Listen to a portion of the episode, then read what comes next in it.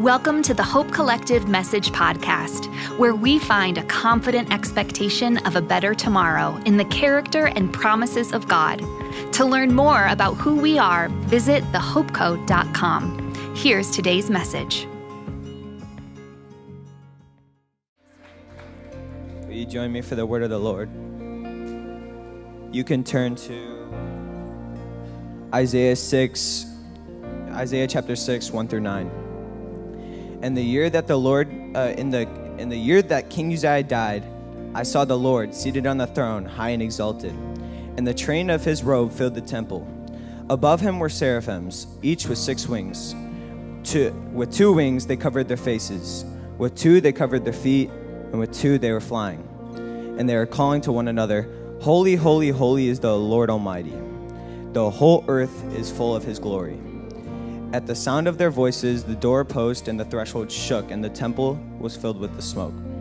Woe to me, I cried, I am ruined, for I am a man of unclean lips, and I live among people with unclean lips. And my eyes have seen the King, the Lord Almighty. Then one of the seraphims flew to me with live coal in his hand, which he had taken from the tongs of the altar. With it, he touched my mouth and said, See, has your lip has touched your lips. Your guilt is taken away, and your sin is atoned for. Then I heard the voice of the Lord say, Whom shall I send? And whom will go for us? And I said, Here I am, send me. Amen. That's the word of the Lord.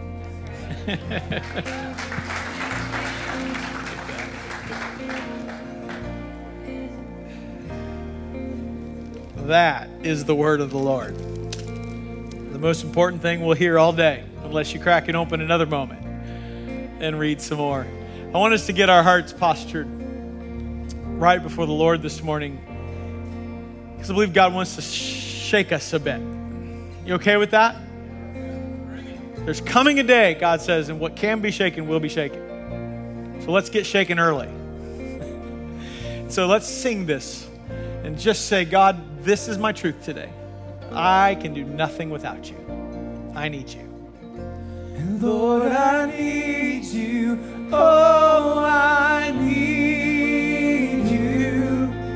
Every hour I need you. My one defense, my righteousness. Oh, God, how I need you. Come on, lift it one more time. Oh, Lord, I need you. Oh,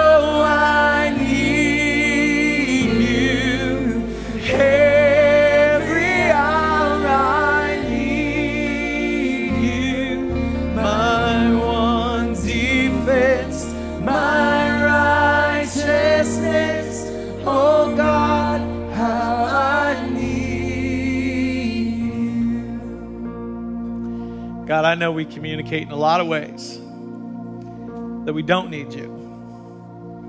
But at the core of who we are, we know, we know, we know, we know that we need you. And so when we pray, we pray, Our Father, who art in heaven, hallowed be thy name. Thy kingdom come, thy will be done on earth as it is in heaven. Give us this day our daily bread. Forgive us our trespasses as we forgive those who trespass against us.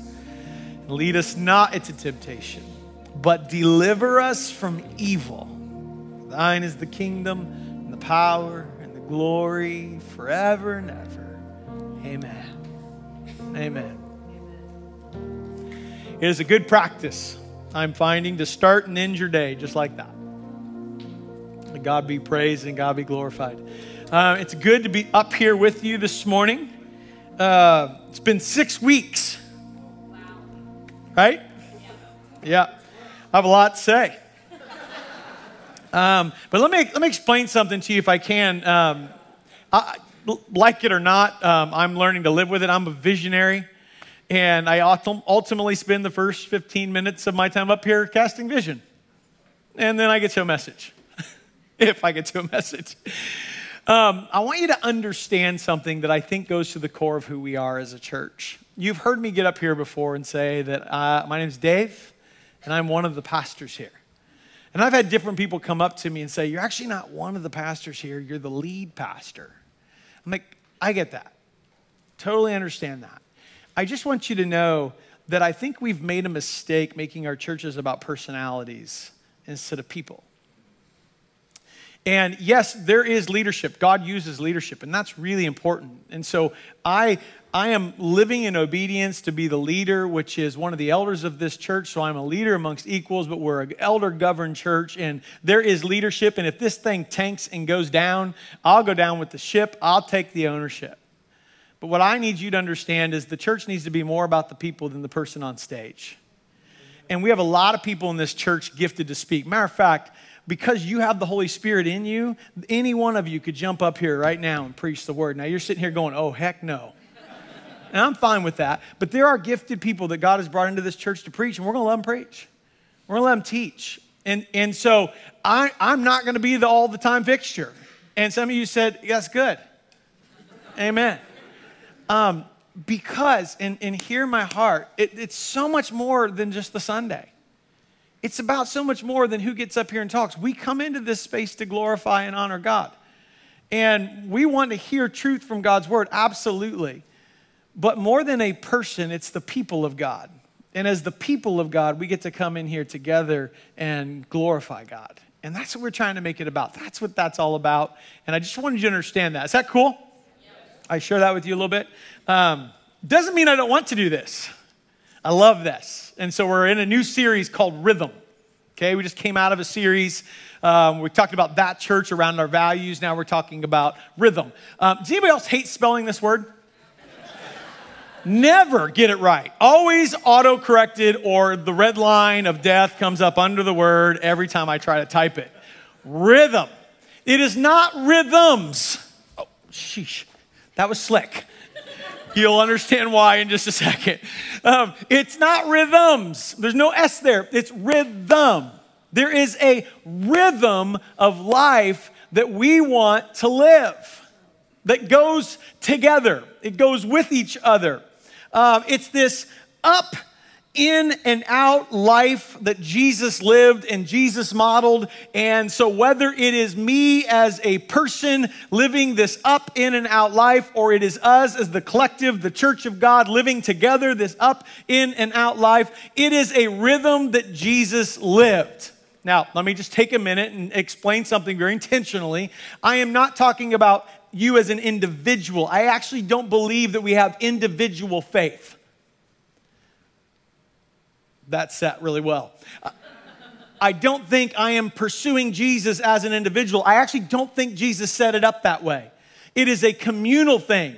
We go together. I have personal time with the Lord, but it is a communal experience that we do together. So, yes, I as a person have a rhythm with God. I as a person have a rhythm in with those who love Jesus. And I as a person have a rhythm of going out, but I do it with His church more than I do it on my own. It is a community thing. That's why this is so important. Now, if, if, if Jesus did it, we ought to do it. More response over here. Let's try that. If Jesus, this is participatory, right? That's small enough that we can all talk to each other if we want, right? Just don't get disruptive. If you get disruptive, take you out. Just kidding. If Jesus did it, we ought to do it. Yeah!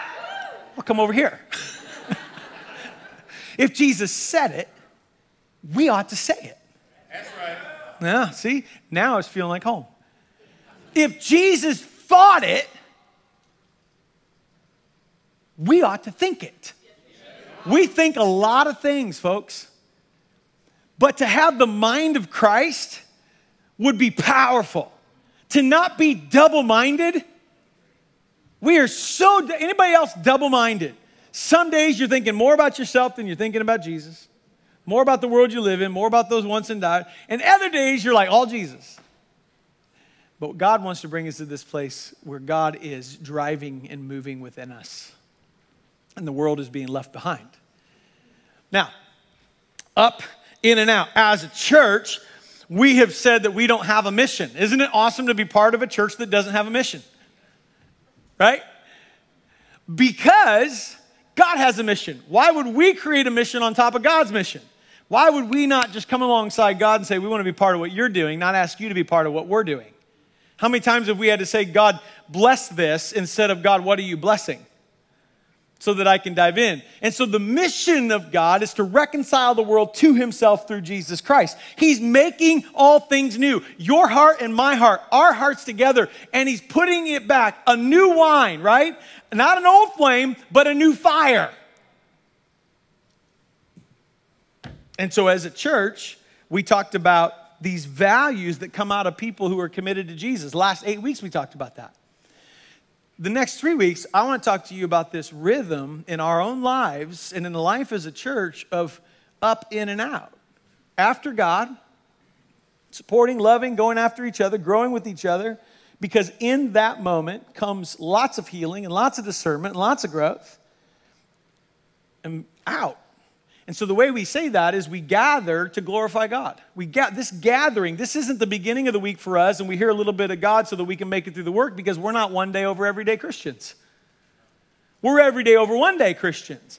And so we're coming into this place as if it's the end of the week to celebrate the goodness and greatness of God because no matter how your week was, good or bad, He's still good and great. And our joy comes from that place, right? And so we come in here to celebrate not just that God is good, but that we were able to obey. And there's goodness in that. And where we didn't, there's repentance in that. And so we gather to glorify, we group to grow. That's that inward thing. That's where we get serious. And not just Bible study where we say on the surface of our lives and tout and wax eloquently about what we think we know, but diving to the deeper places of what have happened and what we walk through and what we're learning and what God is doing and we grow together because that's where we grow. And then we go fight these giants of injustice, spiritual emptiness, oppression, illiteracy, disease, poverty. And I'm not talking about the injustice the world tries to throw its social justice at because you can't change injustice with social justice. You only change injustice with gospel justice. Jesus is the only one that can fix someone. And so we want to be in this rhythm. We want to invite you into this rhythm as a church of, man, what does this relationship I have with God look like? And I want you to hear this. If you don't get the up right, if you don't get that first part right, this up relationship with God, you either won't engage the in and out or it'll be a counterfeit, counterfeit version of the up and out, in and out. If you don't get the up part right, this up relationship with God, if we don't understand that, Experience that in its reality. And by the way, you don't do one of these without the others. These all go together. It's a rhythm, not rhythms. What does it look like to be in relationship with God and each other that propels us into this world? And if we're not propelled into this world, then there might be something broken that God wants fit. And that's what we're going to talk about. How do we get the upright? We go to Isaiah. Caden, thanks for reading that. Great job. Uzziah, that's a tough one. Seraphim, right? Those are crazy words. Have you ever heard people get up and read from the Bible and just blow the, the names, just blow it, right? Just read it as if you think you know and keep going. That's all you got to do. That's, the, that's how we do it when you're up here. Listen to this. I want you to hear. In the year that King Uzziah died, I saw the Lord high and exalted, seated on the throne, and the train of his robe filled the temple. Could you imagine? Above him were seraphim, each with six wings. With two wings, they covered their faces. With two, they covered their feet. And with two, they were flying. And they were calling to one another, meaning they were speaking continuously Holy, holy, holy is the Lord Almighty. The whole earth is full of his glory. Now, sociologists today are saying that the people of American culture, now let me, let me, let me say something when I say that. Um, I, am, I am not a uh, American hater, America hater. I am not. I never will be. I love my country. And I, I won't be ashamed of that just because somebody wants to call me something because I love my country. I do not put my country before the Lord, though. That's where we get ourselves in, in trouble. But I love my country. And because I'm part of this country, I get to be hardest on, the, on our own. We actually get to be hardest on our own. And so I want you to hear what's being said here because we live in a culture that is ultimately detrimental to us at times. And so here's what sociologists today are saying that the people of American culture are becoming more and more self absorbed. The people of American culture are becoming more and more self absorbed. Now, I grew up in the, in the 80s and 90s when DC Talk was big. Anybody in this? Whoa, yeah! Wow, that felt good, huh? Little, little DC Talk. Man, where's Alex? We might have to throw some of that out there. Little, little DC Talk. You know what I'm saying? I'll sing it. There's a, there's a song called In the Light that they sing. It's actually a Charlie Peacock song. What's really great about preaching um, in the church world today is that people will correct you when you're wrong. Um, I said this morning they wrote the song, and I found out Charlie Peacock wrote the song after service. Somebody let me know that, so I just want to get all that right. Charlie Peacock wrote the song the DC Talk made famous called In the Light. And the, the verse goes like this The disease of self runs through my blood, it's a cancer fatal to my soul. Now, hear this every attempt on my behalf has failed to bring this sickness under control. Every attempt, we have a selfish disease that is killing us, and the only one that can fix it is Jesus. God Himself. And so we want to dive into what that looks like. A couple more things. There's a lot of talk today in our culture, even though it's the most self absorbed we have been, about volunteering with the poor and socially conscious business and stopping poverty. And yet, in our culture, we help the poor more often than not to feel good about ourselves. When you do the analysis of where our heart lies, and I'm not talking about everybody in the room, I'm sure there's some of us that do it from this place of wanting to make an impact for the kingdom of God, want no credit in it at all, and desire to have no feel good once it's done. For the most part, all that we do in our culture today, we do because somehow it benefits us. Somehow it feeds something within us. Listen to this Americans inside and outside the church give significantly smaller percentages of their income. Now, I'm not talking about tithing today. We're not going to get into a giving talk. It's not where we're going. But hear this this is really powerful. Significantly, inside, outside the church, give significantly smaller percentages of their income away to charity and ministry now than they did a generation ago. And a generation ago, they gave a significantly smaller percentage of their income away to charity and ministry than they did a generation before that. And yet, hear this over the last 50 years, our living standards have been going up and up and up and up. And we are becoming more self absorbed and less giving. Whew. Volunteering in the culture. I'm not just talking about the church, I'm talking about the culture, but I'm definitely still talking about the church.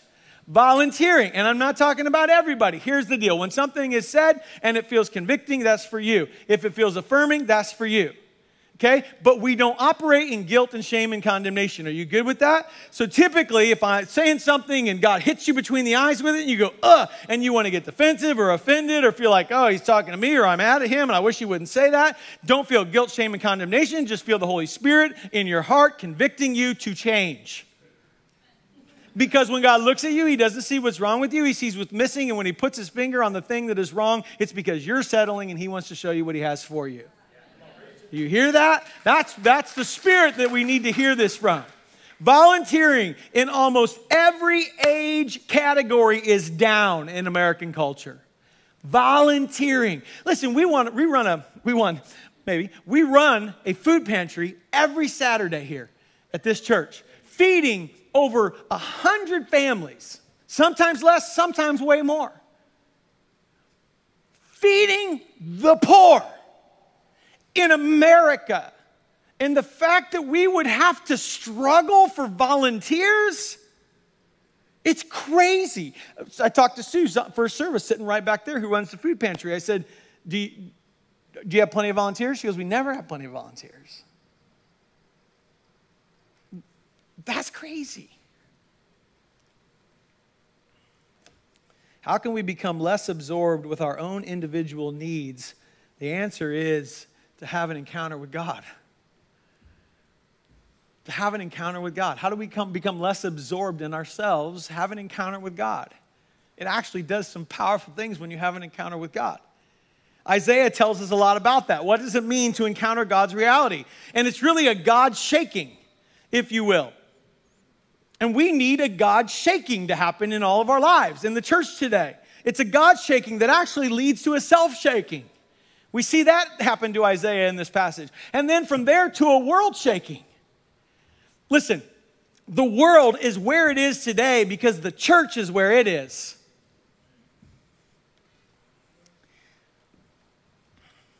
Hey, did you guys know?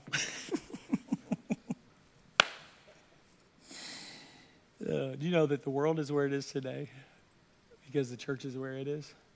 Amen. Yeah. Listen, I don't, I don't, I'm walking now. I don't, I don't need us to have a verbal outward response, but I really want us to hear this. I want us to really process this.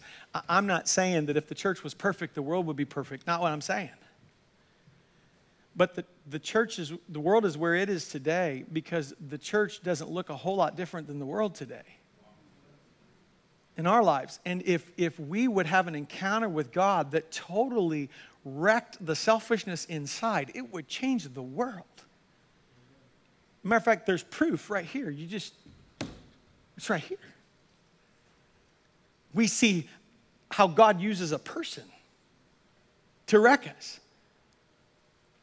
Isaiah comes into the temple and sees the Lord high and lifted up. His train filled the temple. What he sees is the glory of the Lord. Verse 4 He sees the glory of God. The Hebrew word for glory literally means weight.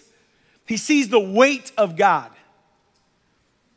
He sees the weight, the important versus the unimportant, the real versus the counterfeit or the concept. He sees it. His glory compared to anything else. God alone is permanent. God alone is real. God alone matters. Compared to anything else, nothing but God matters. There's an example that we'll kind of walk with here. If you drop an object that's heavier than water into water, what's happening? Well, that's true. Nobody's ever, nobody ever said what happened to the thing that was dropped. Let me try it again. When you drop something heavier than water into water, what happens to the water? There it is. It's displaced. There's a flood. There's a ripple effect. It's amazing that it sinks. That's how I worded it. That's awesome. when the object has more glory or more weight than the water, the water shakes. Go with me. When the reality of God comes down into your life, it changes everything.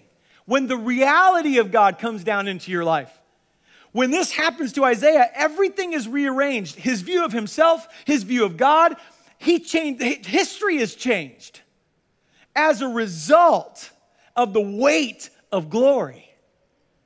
Every single place in Scripture where God's presence comes down, there is a shaking because of the glory of God. He is more glorious than anything. And so Moses on Mount Sinai, whoo, the glory of the God passes, and what happens? There is an earthquake. The upper room, they're waiting for the presence of God to come, and when it comes, it shakes the whole place. God's glory doesn't show up without a shaking. Are you being shaken? Compared to God, everything else has no weight, and whenever God's reality comes down, everything is shaken. Compared to God, everything else has no weight. Let's talk about the difference between God as a concept and God as a reality. We're talking about the difference in believing in God and having an encounter with the weight of God's glory. The difference in just believing, a lot of us believe, demons believe, versus having an encounter with God that actually changes us, where we look different than the world in which we're living in. When Isaiah walked into the temple and saw the Lord, he didn't say, Oh, there really is a God. No, because he already believed. Listen to this and hear this. Up to this moment, God was just a concept, and then all of a sudden, God became a reality.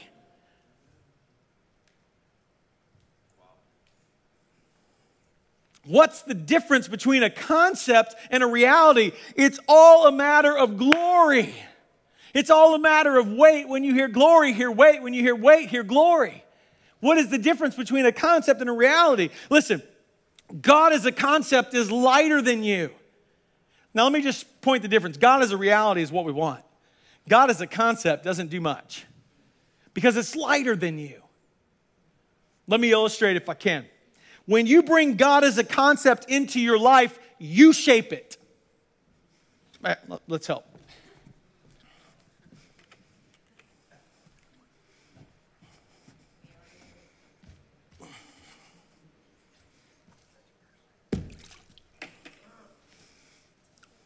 Ah, concept of God.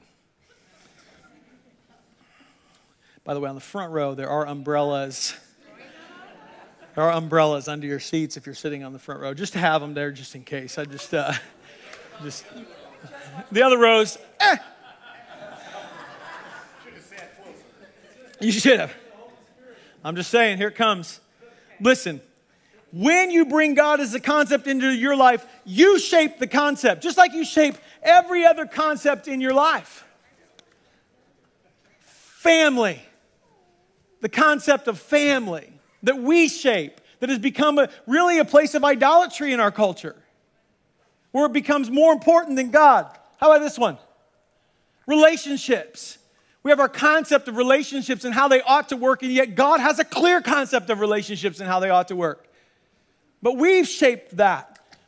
Religion, a little bit different than a God concept. They're kind of similar, but they have different things they're trying to solve. Yeah, we'll find it again. Truth. It's a concept in some of us where we say all truth is relevant. It's my truth. That's not even true. but we put God's concept in with all those dumb concepts, right? Work. Man, we form so many thoughts around this. We ask our kids as they're growing up, what do you want to be when you grow up? Instead of how do you want to be when you grow up? Because we don't want them defined by what they do, but we're so defined by what we do. And yet, if you go to a third world country, they're not defined at all by what they do. They actually survive by what they do. We've made it a thing, it's a concept. Success. It's always a, always a test, never a blessing. But boy, do we chase success, don't we? Politics. hey, God concept, just right in there with it all. And, and here's, what, here's what happens is we have all this, this things that are forming our agendas and our thoughts, and thank you, and our, we just take the God concept and we just throw it in there with it. And yeah, it may splash a little bit, but it doesn't displace much. It just fits right in with everything and shifts it around a little bit. It's not, it's not changing us. Now, listen.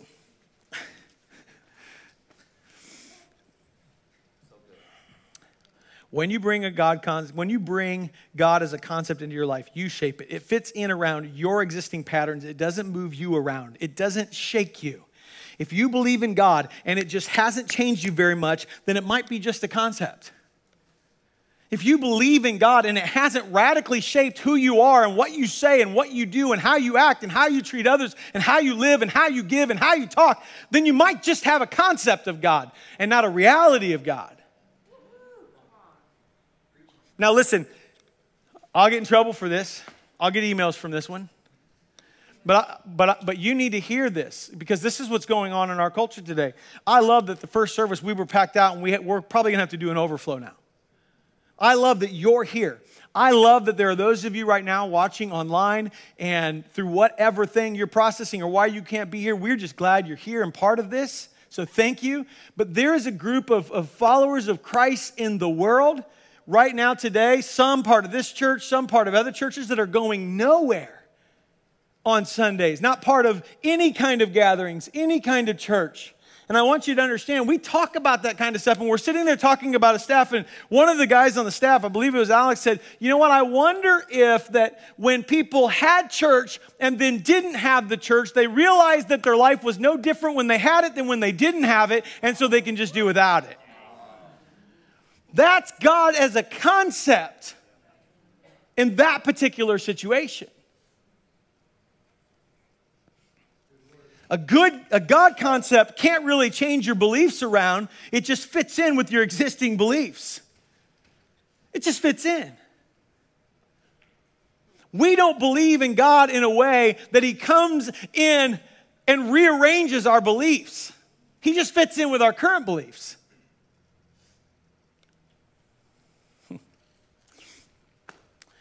Our beliefs come from our cultural moment family of origin, how we were raised, the media we listened to, the parents who raised us, the friends that we had, the things people said or didn't say. Uh, the, the cultural narrative shapes us a lot, whether we like it or not. And our beliefs often come from our cultural moment, and our cultural moments seem so real, don't they? The things that are going on in the world, if, if, if CNN says it, it must be true. If Fox says it, it must be true. I'll pick on both of them.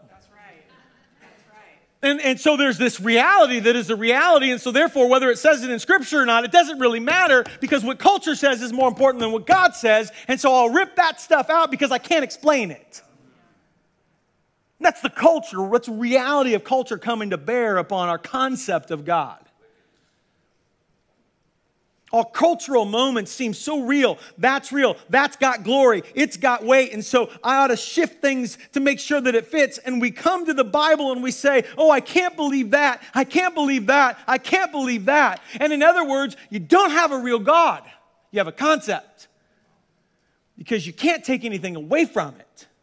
And you can't twist it to make it fit your lifestyle or someone else's you love. That's a concept of God versus a reality of God. You have a God as a concept, you don't have a God that can actually change some of your deepest held beliefs. Because there's some of the things in our buckets that actually need to be popped and fully reconstructed with a God reality. They need to contradict us. God, God reality contradicts us, actually changes us. But a God concept fits into us. You shape the God concept, and the God concept doesn't shape you. You've got more glory than the God concept, it's lighter.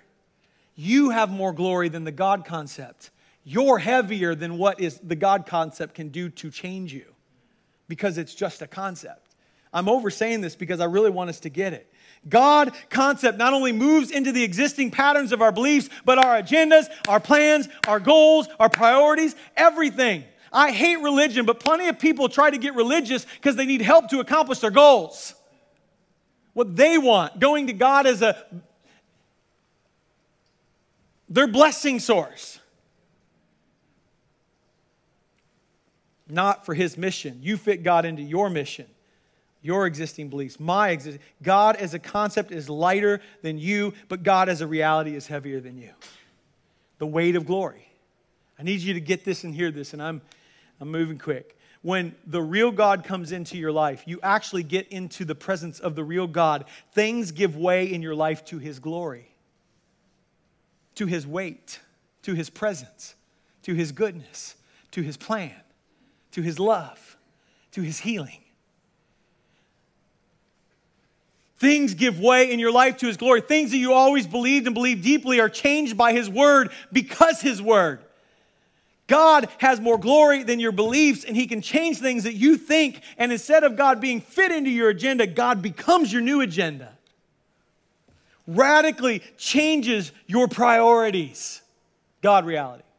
Let me illustrate. Oh, got it. We're good.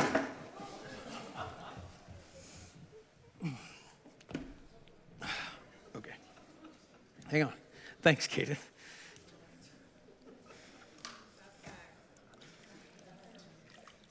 Come here, come here, God concept. I threw it in there, right? Let's just act like this is it. God concept, God reality. Did you get that?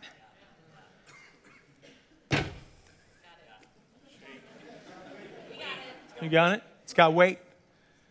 Reality, God's reality, God's glory has weight. The weight of glory. Your agenda and my agenda, apart from God, is to have very safe, tidy lives. That's what we want. To watch our back, to be really careful. Look out for number one. And God says, no, bravery. God says, courage. God says, self sacrifice. God says, sacrifice your individual needs because I'm more real than your individual needs. That's what God says. That's what God reality says. Because I have glory. And when God, the reality, comes into your life, all of the other starts to change.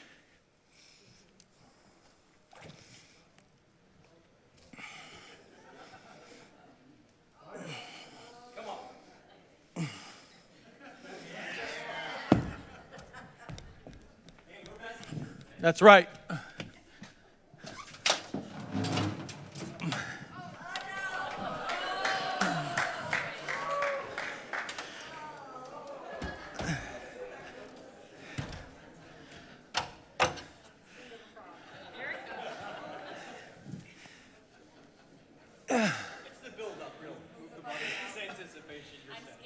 God, reality.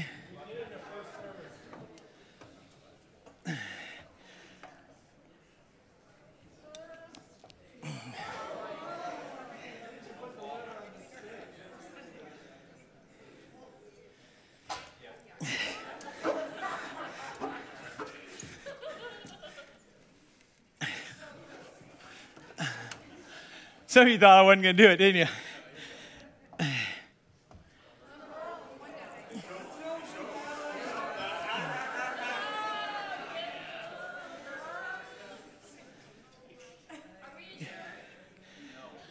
God, reality, weight of glory, our lives.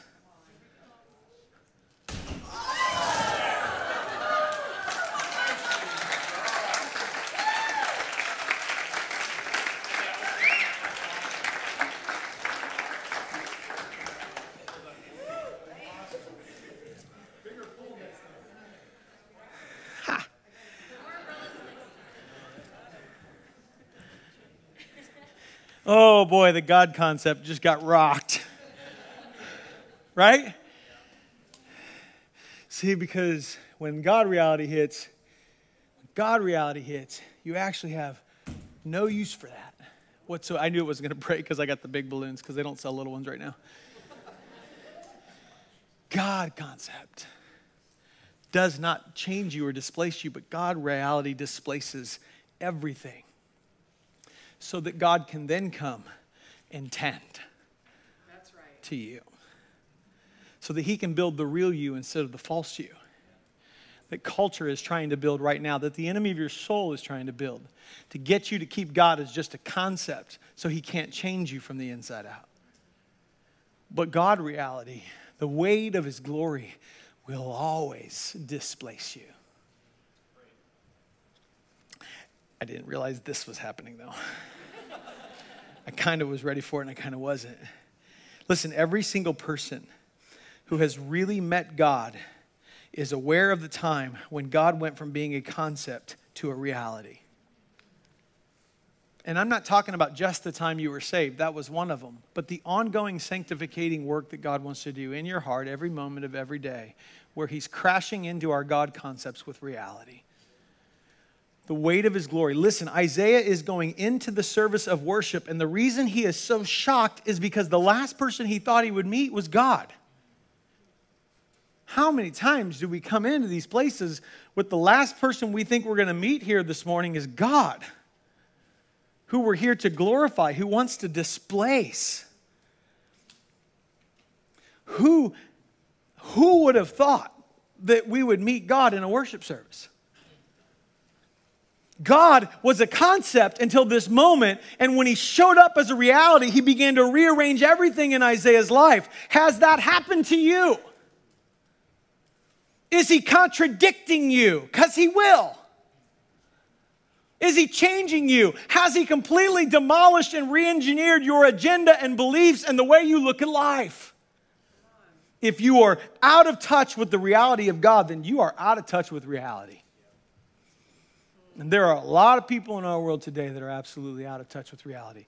Now, I'm out of time, and I have a lot more to say. How do you know that God has become a reality, not a concept? You actually have a self shake. You go from a God shake to a self shake. And it's in that moment. I want you to hear this because every one of us in here need to be undone. Our God concepts need to be undone.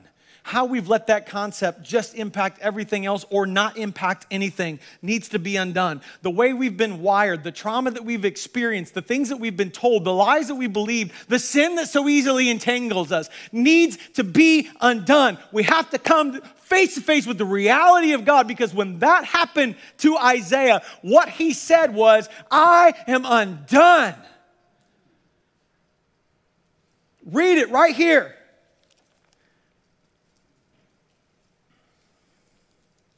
For I am a man of unclean, unclean lips. I am ruined, and I live among a people of unclean lips, and my eyes have seen the King, the Almighty. Listen, you have to understand this deeply. Every place in the Bible where people move from God as a concept to reality, where people begin to move into the presence of the reality of God, they begin. Oh, I'm going to say something that's just going to upset you. They begin to hate themselves. Now, that's, we love ourselves. No. When I say hate themselves, there is a false you, a false narrative that has been building in us, that has been not impacted by a concept of God that God's reality wants to destroy. And when God reveals who He is, we ultimately see who we are in light of who He is. And what we do is we say, I hate who I am because it's not who God made me to be. And so we see Job said, I heard you with my ears, but now I see you with my eyes, and I repent in dust and ashes. Isaiah says, Woe is me, I am undone. Peter says, Depart from me, I am a sinful man. Paul says, What a wretch. And it's not because they're gazing at their navels, or egoring it, poor me. It's because they see the beauty and the glory of God in the moment. And as a result, they realize who He is in light of who they are.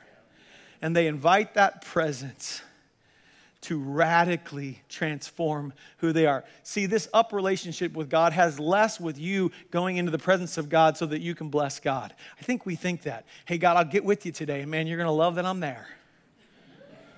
And when we get convicted in the church setting and people say you need to spend more time with God, we're like, I know, God's missing me right now. You know what? All that's true. He does miss you. And you do bless his heart. He does enjoy you. But what would happen if we went to God less for what we're going to do in blessing Him and more for what we're ready to let Him do in us? That we would invite a God shake to shake us up from the inside out and expose everything so that in that we can say, Gosh, I'm a sinner. Man, I am broken. I am undone. And God comes in and says, Oh, but I've got a coal. And the angel of the Lord picks it up because we know it's the fire of God, and Isaiah must have thought he was going to wipe him out. But he comes and he touches his lips and he purifies and he cleanses him. And then he looks at him and says, Hey, I know you felt unworthy and undone, but in the midst of that, I have atoned for you and I am working in you and I am bringing hope and life to you and I am healing you and I am bringing freedom to you so that I can send you. Who's ready? And Isaiah goes, Oh, send me. Send me. I'm going to ask the band to come. When we think about up, I want us to think less about the duty that we have to spend time with God and the delight that we have to be totally disrupted by Him. That what He wants to do is displace us, bring conviction to us, rebuke us, admonish us in love with, with, with a heart to make you like Jesus. Do you know one of the verses I hate that people use so poorly at the wrong time? I love the verse. I hate the way we use it. That's better to say it that way. I don't hate the verse, hate the way people use it. You're going through a difficulty, right? Because the concept of God isn't changing you. That's another whole sermon. And we say, hey, listen, God works all things together for good for those who love God. And you're going, shut up. Why? Why does that? Why does that seem to not to not hit or to not ring true? Because we're defining the good that we think God's going to do is clashing with the bad that's happening. And so we can't imagine that the good he's going to do is going to impact the bad that's happening. We've put those two too close together. We want God to change the circumstance. God's not going to change the circumstance. He's going to use the circumstance to change you. And so he goes on in verse 29 to say, The good isn't your good. It ultimately is your good, but it's my good to find. I get to define good, and it's making you into the image of Jesus. He needs to displace you, the false you, so that he can build you into the true you, which is the Jesus you, which is the spirit you. And so we say, God, I come into your presence to experience your reality, And oh, may the train of your robe fill this temple. May I know you and be radically changed. And may I not seek to change this, but may this change me. That's our hope for you. That's why we gather to glorify, to experience the weight of glory. That's why, as the chairman, that's why when you write on those cards something that doesn't benefit you, see, they weren't singing holy, holy, holy out of the holiness that benefits them. It's just the fact that he's holy, and they didn't stop singing it. They just sang it over and over and over and over and over and over. He's holy. And that's a that's a great place to be, is in the holiness of God. So, God, I just pray in this moment for us. I don't know where each person is, but I know that we all need undone. I know that we have concepts of God at work in us, and we need your reality to shape us. I know that. So we come into this space and we invite the presence of Jesus, the presence of the Holy Spirit, to come like a bowling ball into our lives and to wreck the false self, wreck the enemy's work, wreck the places where we're dependent upon religion and not Jesus. Bring cleansing and healing and hope and joy and forgiveness so that we can leave this place and actually have a message to the world that we don't just talk about, but we've experienced. And tell them about the goodness of God that isn't a concept, it's a reality. May that be our reality. God, as we take this moment to reflect and sing, I pray that we would be inviters of you, inviters of you into our heart, into our life. In Jesus' name, amen. Thanks for spending time with the Hope Collective. If you appreciated this message, we hope you'll subscribe to the podcast or share it with a friend. You can also leave a rating or review, which will help other listeners find us online. Thanks again for joining us.